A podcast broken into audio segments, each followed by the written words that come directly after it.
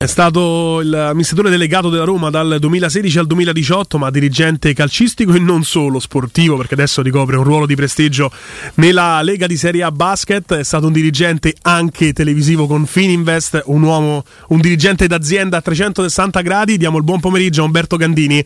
Salve Umberto. Buongiorno, buonasera, anzi perdonatemi il ritardo. Si figuri.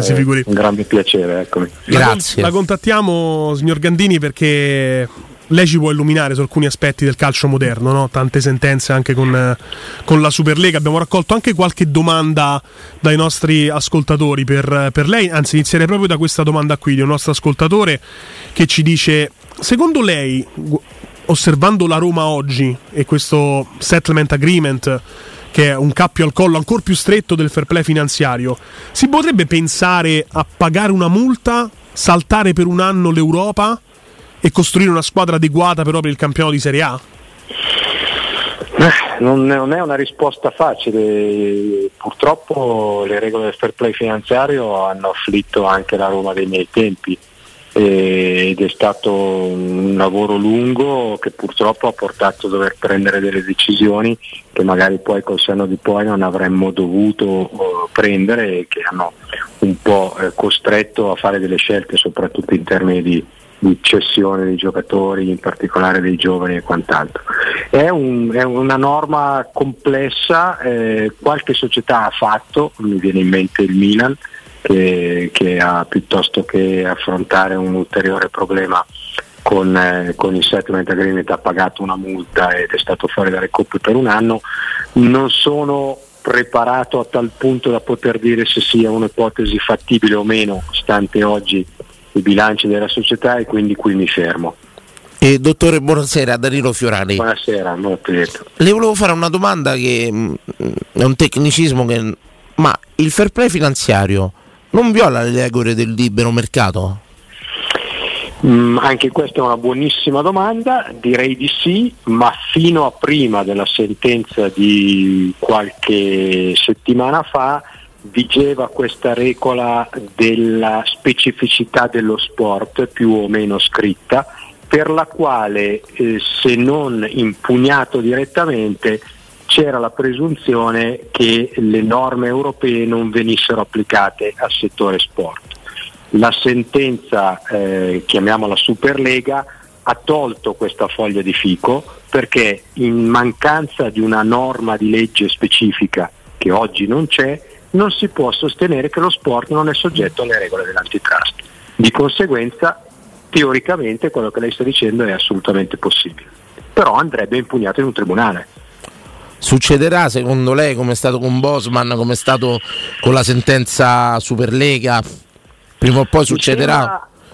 Potrebbe, evidentemente l'evoluzione, come potrebbe anche succedere che improvvisamente, alla luce dei danni che si stanno creando a questa pseudo specificità, i governi si rendano conto che è necessario intervenire a livello di legislazione.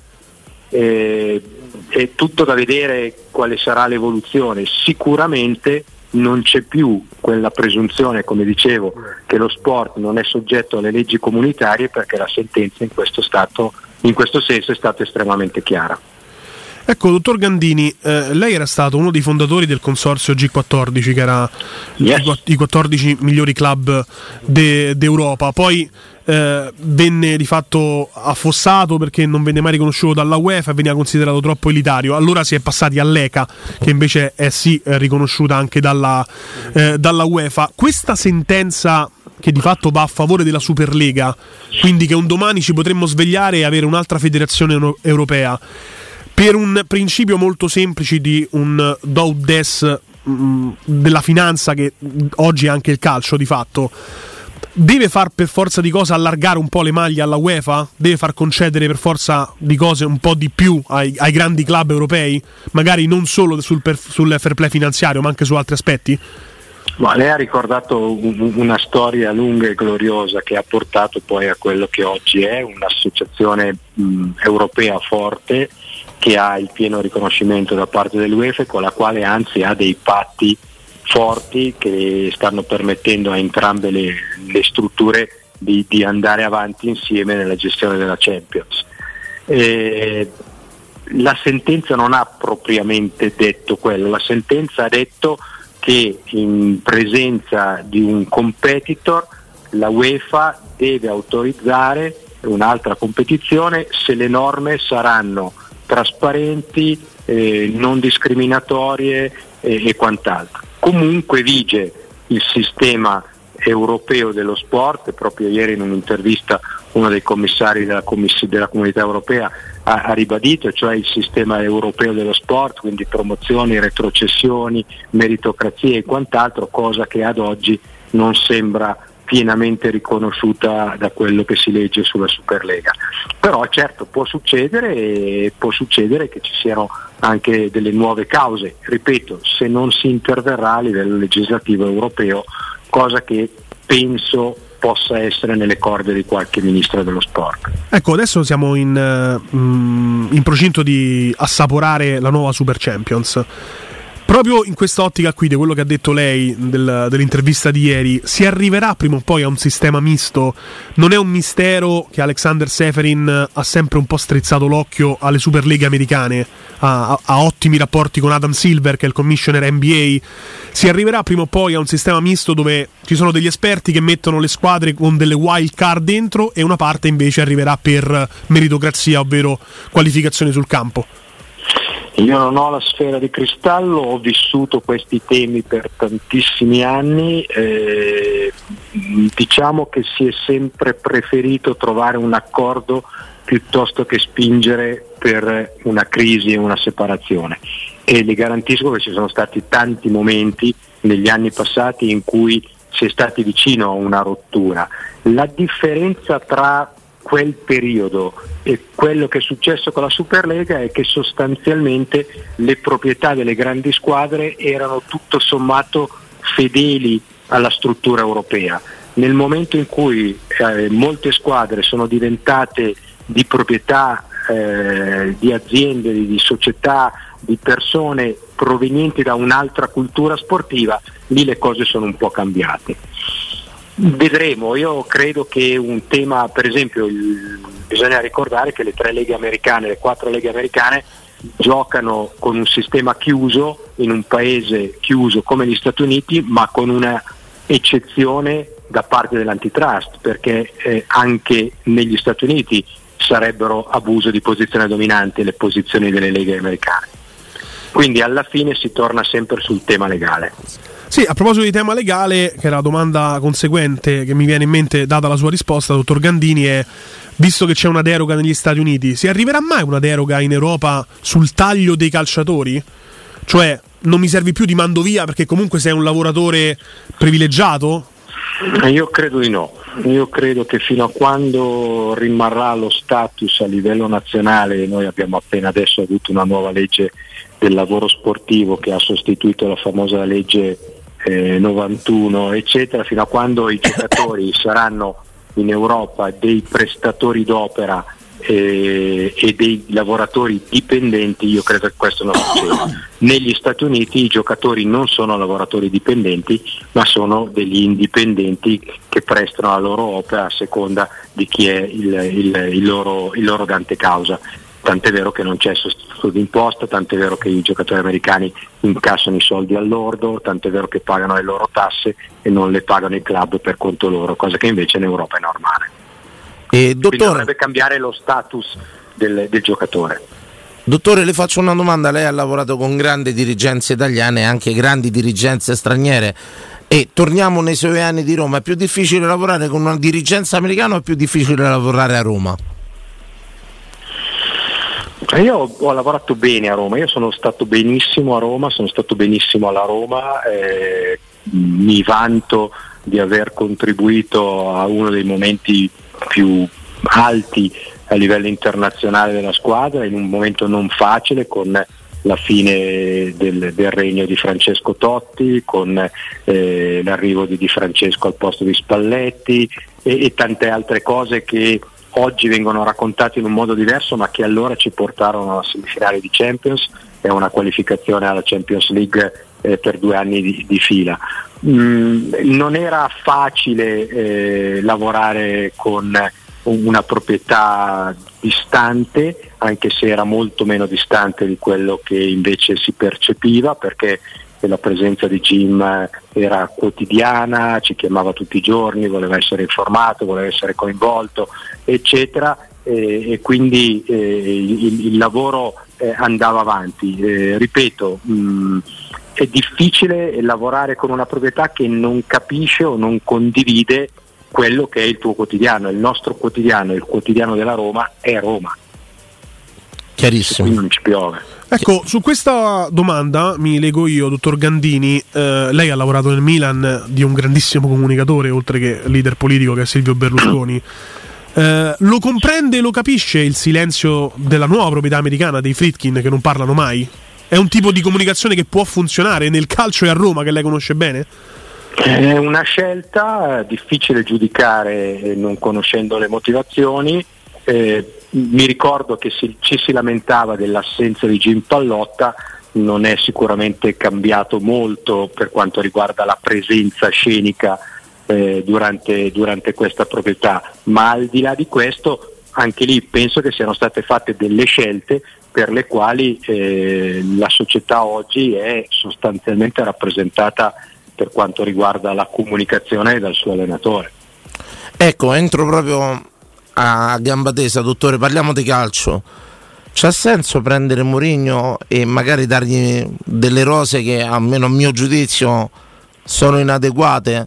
Cioè, Mourinho nella gestione societaria, a quanto sembra, c'ha quasi del parafulmine, no? Di fronte a una rosa come quella che vediamo ad oggi della Roma.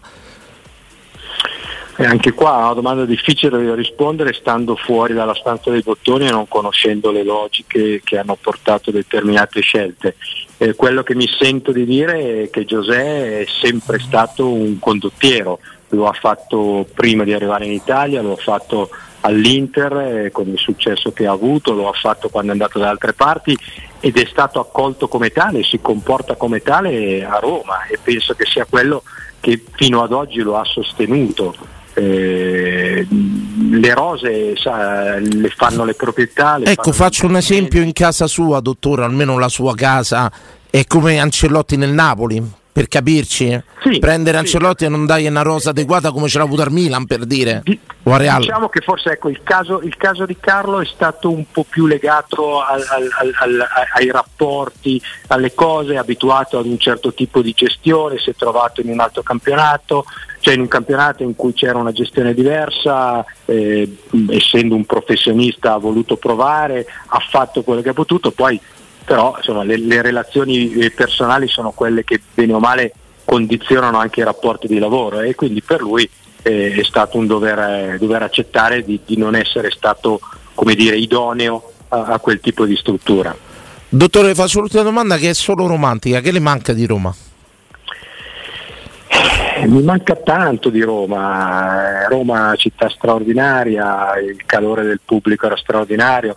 Mi piaceva quelle volte che vincevamo, e grazie a Dio abbiamo vinto tante volte. Non so, la mattina dopo la vittoria col Chelsea in Champions, scendere a prendere un caffè in centro a Roma e sentirti salutare dalla gente dicendo bravi, complimenti. Ho detto, ma non ho fatto nulla, no, lei è l'amministratore delegato della Roma, va bene così.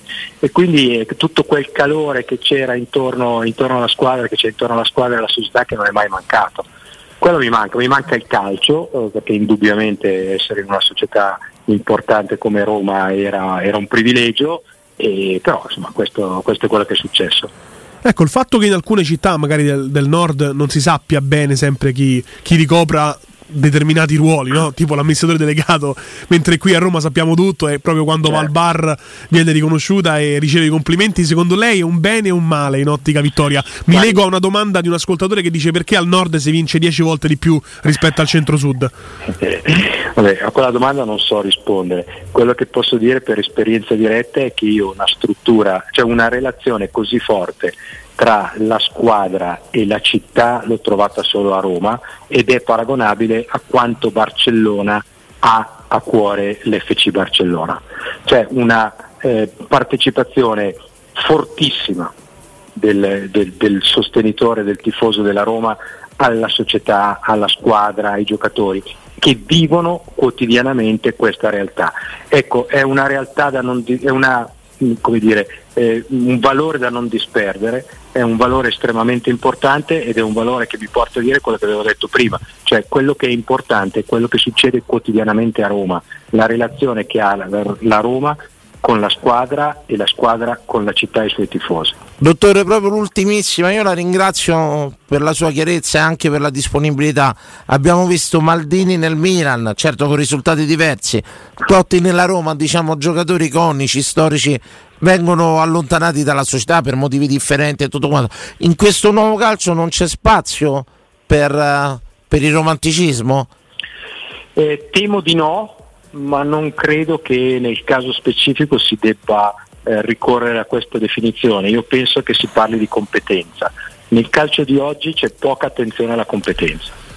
Questo è senz'altro vero. Io invece volevo concludere con due domande, signor Gandini. Poi la lasciamo, promesso. Sì, era l'ultima sua, non l'ultima in generale, tendo a specificare. La prima è: lei ha ricoperto ruoli in ECA, in UEFA e in FIFA nel triumvirato calcistico mondiale, praticamente. La conosce Lina Soloku, che esce proprio da quell'ambiente lì, è stata indirizzata dall'ECA verso i Friedkin? Se sì, che tipo è? Non la conosco, non la conoscevo prima perché lei è arrivata in ECA quando io avevo finito. Ne ho sentito parlare, l'ho conosciuta personalmente, ci siamo incontrati anche a Roma, eccetera, e so che ha fatto sicuramente un'importante carriera sia all'Olympiakos che a livelli ECA. Bene, altra domanda è: decreto crescita affossa veramente il calcio italiano? Non è stata gestita bene, sicuramente era uno dei pochi vantaggi che si potevano avere. I numeri utilizzati soprattutto nella nuova formulazione non erano impattanti ed erano principalmente legati a giocatori che potevano guadagnare una determinata cifra e che quindi avevano un determinato impatto sul campo. Credo che sia stato fatto troppo velocemente, credo che sia stata una scelta demagogica da un certo punto di vista e che non porterà sicuramente alla risoluzione dei problemi del settore giovanile italiano, che sicuramente necessita un altro tipo di attenzione, non certo dei privilegi. Tiago Pinto si è dimesso, alla Roma servirebbe un Gandini, lei tornerebbe? Faccio un altro mestiere, non faccio il mestiere di Tiago Pinto, alla Roma il ruolo è occupato, quindi io mi occupo della mia Lega Basket, dove continuo a fare cose e spero che le mie società siano contente di quello, ma non pongo limiti al futuro. Erano finite le domande, dottor Gandini, ma io sono ex cestista veramente, quindi a questo punto mi butto anche su questo argomento, perché notizia di oggi è che una squadra di Dubai, pagando 150 milioni di euro alle altre squadre, vuole entrare in Eurolega. Secondo lei è giusto o ormai con i soldi si può comprare tutto quanto? Rispondo a questo e poi faccio l'ultima sulla Serie A di basket. Giusto non lo so, sicuramente è principalmente una scelta economica, ammesso e non concesso che andrà a finire così, perché da quello che so ne stanno parlando, sicuramente sono molto interessati, c'è sicuramente pressione, però non è ancora definito e credo che qualche problema pratico poi nascerà, perché indubbiamente se oggi ci si lamenta della fatica che fanno i giocatori giocando 80 partite l'anno, 2 campionati, il nazionale e l'Eurolega eccetera, si può immaginare se poi andiamo a mettere dentro una trasferta a Dubai, il numero di partite, il numero di ore, insomma cambiano tante cose, però ripeto, oggi stiamo giudicando su delle informazioni e non su una decisione presa. Ok, l'ultima invece che la riguarda più da vicino, sulla Lega di Serie A di basket: torneremo mai a quei fasti di un tempo dove c'era il lunch match in onda su Sky, Montegranaro, Cantù, Palazzetti Gremiti, tantissimo talento, tante storie da raccontare? Oggi è diventato un po' più asettico il basket italiano, è trasmesso su DAZN sicuramente, non sì. Non sono d'accordo. Comunque finisci. No, oggi è trasmesso su DAZN, però manca quella pill che c'era una volta. È cambiato un po' il mercato, è cambiato un po' il mondo, voglio dire, tutto il grande sport è praticamente sulle reti a pagamento, cioè non è che possiamo ignorare il fatto che c'è stata un'evoluzione anche a livello sociale da questo punto di vista. Noi abbiamo chiuso il girone d'andata con più 11% rispetto all'anno scorso per quanto riguarda le presenze nei palazzetti, abbiamo un indice di occupazione superiore al 70%, vuol dire che facciamo spesso gli esauriti e dobbiamo farlo ovviamente però sugli impianti che oggi abbiamo e che purtroppo non sono tutti uguali, non sono tutti capienti come sarebbe bello avere. Il prodotto, vale a dire il campionato, è estremamente incerto, ci sono sorprese ogni domenica, quello che dicevano fosse il duopolio che poteva uccidere il campionato italiano in realtà funge da stimolo e ci sono tantissime realtà che non accettano di non essere protagoniste e quindi portano risorse, non solo risorse economiche ma anche di talento e quant'altro nel campo per poter competere. Quindi credo che invece il basket italiano sia in un momento di grande attrazione. Dottor Gandini, l'ultima no, sto scherzando. Ci ha mandato un messaggio sua moglie, rilasciatelo. Cioè. No, grazie a voi, mi fa sempre piacere parlare. È stato veramente gentile e disponibile. Sono sincero, mi ha riempito il cuore sapere che gli è rimasta nel cuore Roma, veramente. Ma assolutamente, assolutamente, sono stato bene e poi penso di poter dire di essere uno dei pochi che è andato via da Roma senza nessun tipo di antagonismo o quant'altro. Il rapporto con la città, il rapporto con la società, con la proprietà, tutto bello. Ci sono stati purtroppo, lo sapete perché l'avete vissuto, casi invece di pesce in faccia, piatti rotti e quant'altro eccetera. Ecco, con me non è stato così e quindi il ricordo non può che essere bello. Grazie mille a Umberto Gandini, grazie mille veramente. Buona serata. Grazie.